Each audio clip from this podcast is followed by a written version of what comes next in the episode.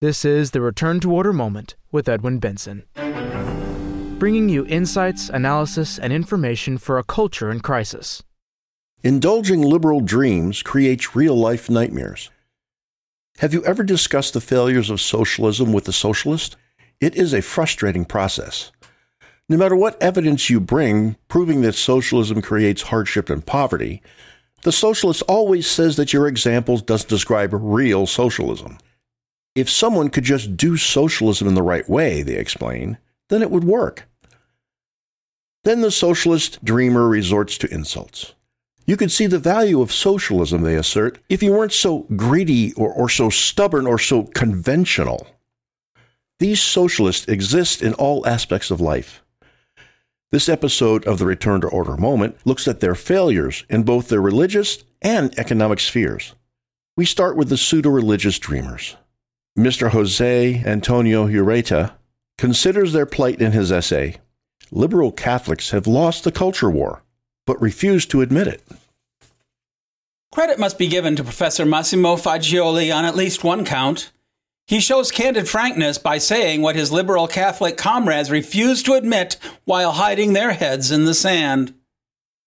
The Villanova University scholar wrote in two articles in La Croix International shortly after the publication of Querida Amazonia, 2020, the post-synodal exhortation in which Pope Francis failed to heed the Pan-Amazonian Synod's suggestion to bestow the priesthood on married community leaders.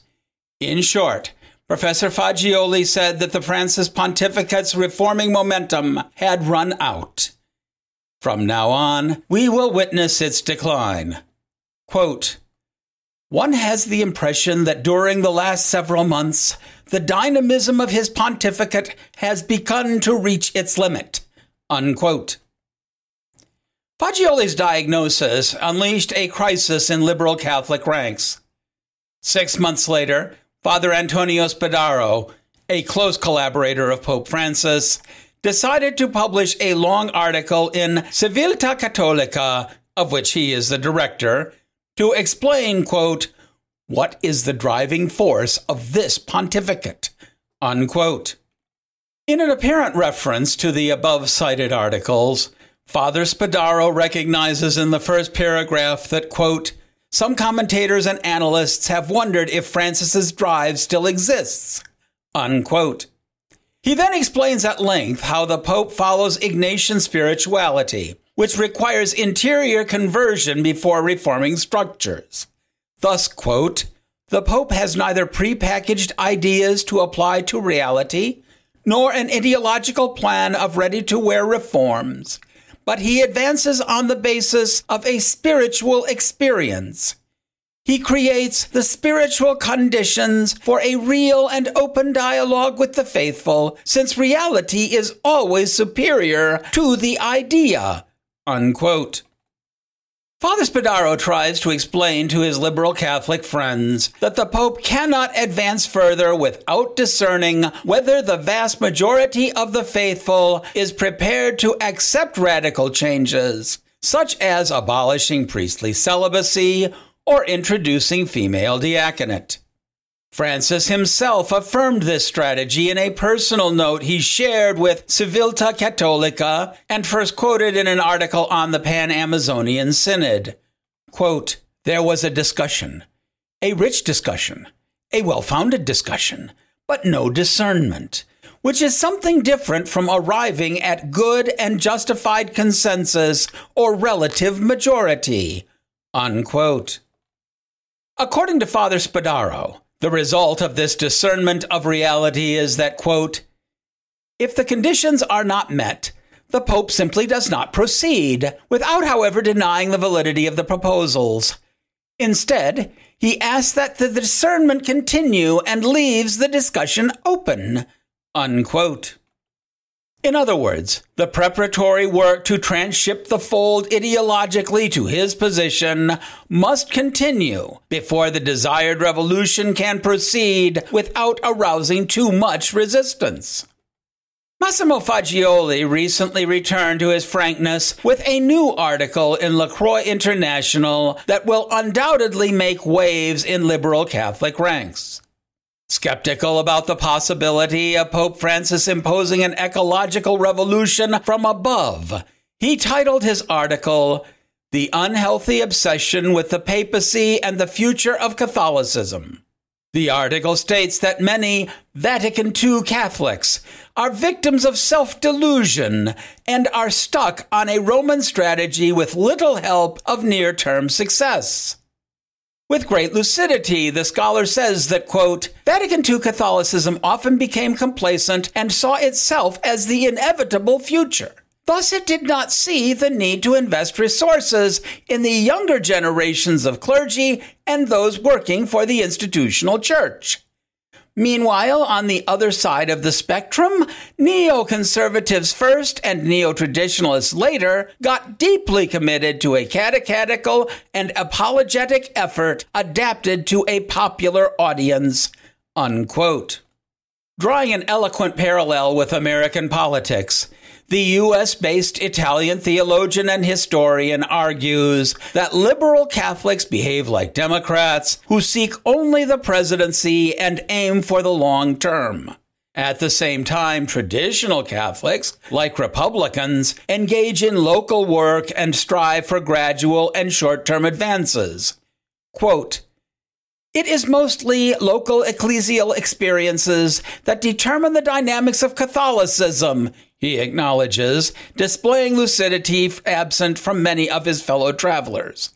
The latter cannot recognize the vitality of conservative parishes and communities where they celebrate the traditional Mass. Faced with this reality, Fagioli sounds the alarm to awaken complacent and deluded liberal Catholics. Quote, if you think that neo traditionalist, anti Vatican II Catholicism is just an ephemeral, seasonal disease, you are wrong, especially in some countries. Just look at the ideological tendency within the majority of the U.S. bishops and the young clergy. Unquote. Showing contempt for and a lack of knowledge of the reality of traditional Catholicism, he bitterly expresses the perplexity of lucid liberals. Quote, How did right wing Catholics, angry converts, Catholic Barthians, Burkists, Francis haters, and company, a minority of voices, happen to scream the loudest and wield such influence with ordinary Catholics and their kids? Unquote. His answer is naturalistic and superficial quote, it's the simplistic, objectivistic, apologetical training that right wing Catholics received before they discovered social media. Unquote. This explanation seems inspired by Antonio Gramsci's prison notebooks, 1947, in which the Italian communist intellectual tried to explain to his atheist confreres that the Catholic Church's cultural hegemony results from the constant repetition of the truths of the faith and the Catechism for Children. Fagioli states this quote, bottom up interpretation of how power gets results unquote. It explains why traditional Catholicism, quote, can suck all the air out of the room and be received as Orthodox Catholics, while Pope Francis can be condemned as a Satanist and heretic, unquote. To counter the conservatives' growing hegemony, Fagioli says that liberal Catholics should emulate them by, quote, working from the ground up rather than moaning about what they're doing or not doing at the top the parallel to election boards and city clerks, the lower level action, is truly the pastoral bottom line. Homilies, catechetics, apologetics. Unquote. Equally expressive is the Fagiolian warning about the contents of a new liberal pastoral policy that should prioritize, mirabile dictum, religious teaching as such. Quote, an exclusive focus on the on the ground work for social justice and Catholic social thought without a concern for the canonical theological formation, Bible, liturgy, sacraments, history of the tradition of the younger members of the church is a losing strategy, the Villanova academician insists. Massimo Fagioli's Gramscian conception of the church's internal dynamics fails to capture the role played by the sensus fidei in the flock's resistance to novelties incompatible with traditional teaching.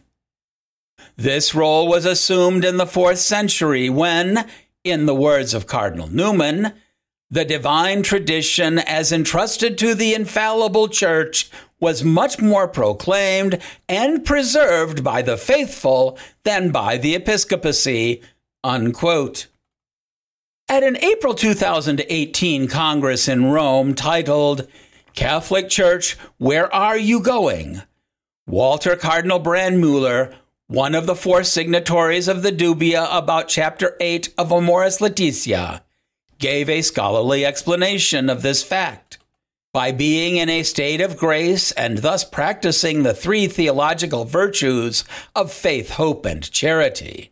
The former president of the Pontifical Committee for Historical Sciences explains the lay faithful can acquire, quote, a deepening understanding of revealed truth, which works as a kind of spiritual immune system, which induces the faithful to recognize and reject instinctively all error. Unquote. In the Cardinal's view, the filial correction signed by more than 200 scholars and the filial appeal to Pope Francis promoted by Tradition Family Property, TFP, and signed by nearly 1 million Catholics worldwide were prominent examples of how the spiritual immune system works regarding Amoris Laetitia. Four years later, his words maintain all their relevance.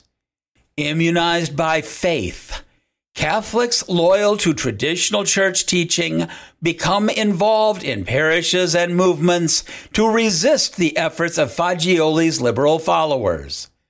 The Villanova theologian's pessimistic hunch will come true.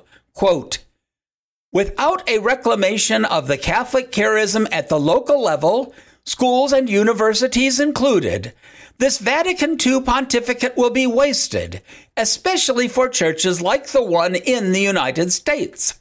Unquote. The current pontificate's failure to permanently revolutionize the church is inevitable. The Holy Spirit bestows Catholic charisma from above to preserve the integrity of the deposit of the faith and explain it adequately to new generations of Catholics so they don't follow what the Germans call Zeitgeist, the evil spirit of the times. As our Lord said, the evil tree brings forth evil fruit. See Matthew chapter 7, verse 18. Meanwhile, it appears that leaders in the United States are equally unaware that their policies are unpopular and unworkable. One idea that appears harmless, at least at first glance, is President Biden's proposal to write off $10,000 in student loan debt per person. After all, why would anyone want to burden these bright, young people with debts that they could never be able to repay? Of course, the reality is very different. Mr. John Horvat examines the pitfalls in his essay Biden's Socialist Student Relief Scheme will make all future student debt irrelevant. President Biden's plan to forgive student debt is very controversial. Most students will get a $10,000 debt reduction, while lower income students will be eligible to double the amount. Biden's August giveaway adds half a trillion dollars to the federal government's debt deficit by some estimates. It is easy to be generous with other people's money. Conservatives raise the value of cost, value, inflation, and economic impact. Liberals were happy with the move but disappointed by the amount forgiven. In their unreal world, the government is all about giving away free stuff, and the more, the better. One central theme on both sides of the debate is fairness. Conservatives validly argue that forgiving student debtors is not fair to those who worked hard and paid off their debts. Students and parents entered into valid contracts for the amount forwarded. They have a legal and moral obligation to meet the terms of the agreement, regardless of those terms. Paying debts is part of the real world. Conservatives point out that new generations can learn valuable lessons by honoring their obligations. The left also thinks the issue is about fairness, but of a different sort. Liberals argue that many students were victims of circumstances beyond their control. Unlike rich children, poor students were forced to borrow if they were to go to college. Many were taken in by slick college marketers who promised them everything and failed to deliver. Millions incurred great debt, yet failed to receive degrees as if the two were related. Yet others graduated into a depressed labor market that could not absorb their gender studies or whatever degrees. Out of fairness, the liberals argue, these students deserve a second chance. Let their debts be forgiven, and they will be unburdened. They will thus contribute more positively to the economy. The total cost of several hundred billion dollars is not that much to invest, especially when spread over a decade. As economist Paul Krugman casually notes, quote, at most, then, we're talking about tens of billions a year in a $25 trillion economy. That's basically a rounding error. Unquote. There are two things wrong with the progressive way of thinking. The first is that the left is misnaming the debate again. For leftists, it is not really about fairness or rounding errors. They are actively imposing the repugnant ideology of socialism upon the nation. That's the real issue. The student relief scheme follows the Marxist boilerplate. Addressing graduate debtors creates an underdog class in conflict with paying or more affluent graduates. By extending forgiveness, the graduates who signed the loan forms are made conscious of their oppression. They can be encouraged to demand their rights and engage in class struggle. It matters little that graduate debtors have never considered themselves a vocal and organized minority. They have quietly paid their monthly payments for decades and got on with their lives despite all difficulties. Even today, no formal network exists that represents or radicalizes them. However, the socialist strategy is to turn all debtors, regardless of their economic conditions, into an abstract and non existent disenfranchised community. They are offered an easy way out as victims of circumstances beyond their control. Those who oppose the move will be considered heartless oppressors. The grateful graduates will repay the bribe by voting liberal. The second problem with the debt forgiveness scheme is that it will make all future student debt irrelevant. If questionable student loan practices still exist, then present loans are extended under the same conditions as in generations past. These programs will be mass producing so called victims of circumstances beyond their control. The logic of the student forgiveness mania leads to the inescapable conclusion that present loans will have to be forgiven in the future. In the name of fairness, it will be unfair to future debtors if they do not receive the same benefits as those receiving today's forgiveness package.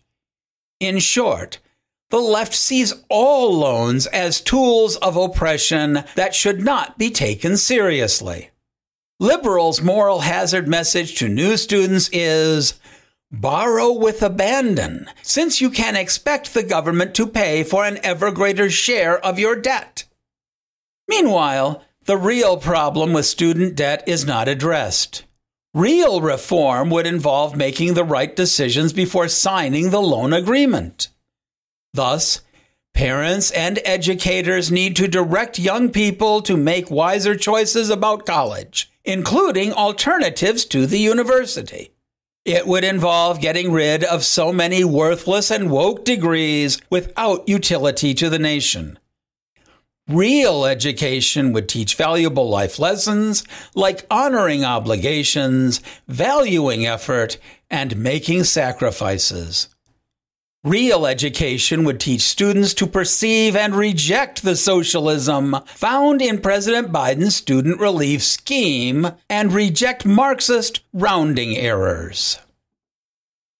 As seen in the two previous essays, denying reality is a hallmark of liberals. However, that does not make the realities go away.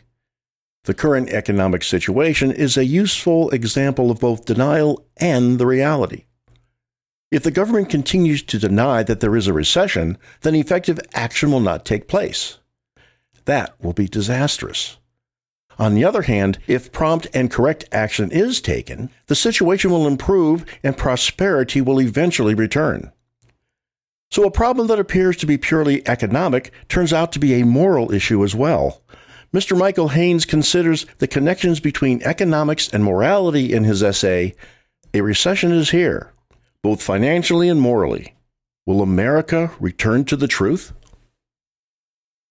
The U.S. is currently experiencing a recession, despite desperate White House denials. However, to what extent does this financial reality correspond to the moral decline of recent decades? What is the connection between the nation's economic decline and the left's promotion of moral depravity on every level? The United States is now in the midst of a recession. With two consecutive negative growth quarters, the widely accepted and used textbook definition of a recession has been met. Despite this undeniable reality, President Joe Biden and the White House team refuse to acknowledge the issue. We're not going to be in a recession, he said on July 25th, before adding a few days later that the economy is merely slowing down. Quote, it's no surprise that the economy is slowing down as the Federal Reserve acts to bring down inflation. Unquote. His team supported the president's fiction, with White House Press Secretary Karine Jean Pierre denying the country was in a recession in a July 27th press briefing. Ignoring criticism from economists and incensed Republican lawmakers, the White House continued its denial of a recession. Within days, the very word's definition on the online encyclopedia Wikipedia was altered removing any emphasis away from two quarters of negative growth in the updated definition. The page was then locked, so users could no longer alter it. Referencing Biden's definitional wordsmithing and an aggressive media campaign, Dr. Philip W. Magness wrote that, quote, Biden's advisors may well be stumbling their way into a repeat of the 1970s economic malaise. Unquote. Just as the left attempts to argue that men can be women and vice versa, the objective financial reality of a recession appears to be of no limitation in the current campaign to upend society. The White House's financial denial of reality has a parallel in matters both moral and biological. The president's firm commitment to promoting the radical LGBTQ agenda predates his entrance into the White House and has remained strong ever since. His March 30th proclamation for the Transgender Day of Visibility displayed a similar rejection of biological and moral reality to that found in his current denial of a recession. Quote, we recognize the resilience, strength, and joy of transgender, non binary, and gender non-conforming people we celebrate the activism and determination that have fueled the fight for transgender equality. We acknowledge the diversity and determination that the transgender community continues to face across our nation and around the world. Unquote. Nor is this denial limited to the LGBT ideology. Indeed, the current administration frantically seeks to enshrine further protections for abortion into law in the wake of the overturning of Roe v. Wade. Such actions indicate that conformity to truth and objective reality, in this case, the humanity of each baby and the evil of killing, is no longer a priority in modern America. The double collapse in moral values and the financial system should not be surprising. Commentators have observed how one affects the other. Writing in the Wall Street Journal, James Pearson observed a decline in the labor force in recent years linked to the aging population. Pearson wrote, quote, the labor force participation rate has also been declining in recent decades, thereby adding to the challenge of slowing population growth. The percentage of the adult population working or actively looking for work increased steadily from 59% in 1965 to 67% in the late 1990s, followed by a steady drop off to 62% in 2022. With the current labor force at around 163 million workers, a 4% decline represents about 6 million jobs. Unquote. U.S. labor statistics predict a continued rise to 2030 in workers aged 55 or more, accompanied by a decrease in younger men working. Such a trend is hardly surprising, given that more than 66 million babies are estimated to have been killed by surgical and medical abortions since 1973. In other words, this strange recession with high employment is caused by a decadent culture that has deprived the economy of much needed workers through abortion and an unwillingness to work. With the widespread societal acceptance of sins such as abortion, homosexual acts, LGBT ideology, that not only contravenes the moral order but the natural law also, it is perhaps not surprising that much of society finds itself in a state of decay both morally and financially. As Return to Order author John Horvat wrote after the overturning of Roe, America has, for nearly 50 years, followed a law permitting the murder of the unborn.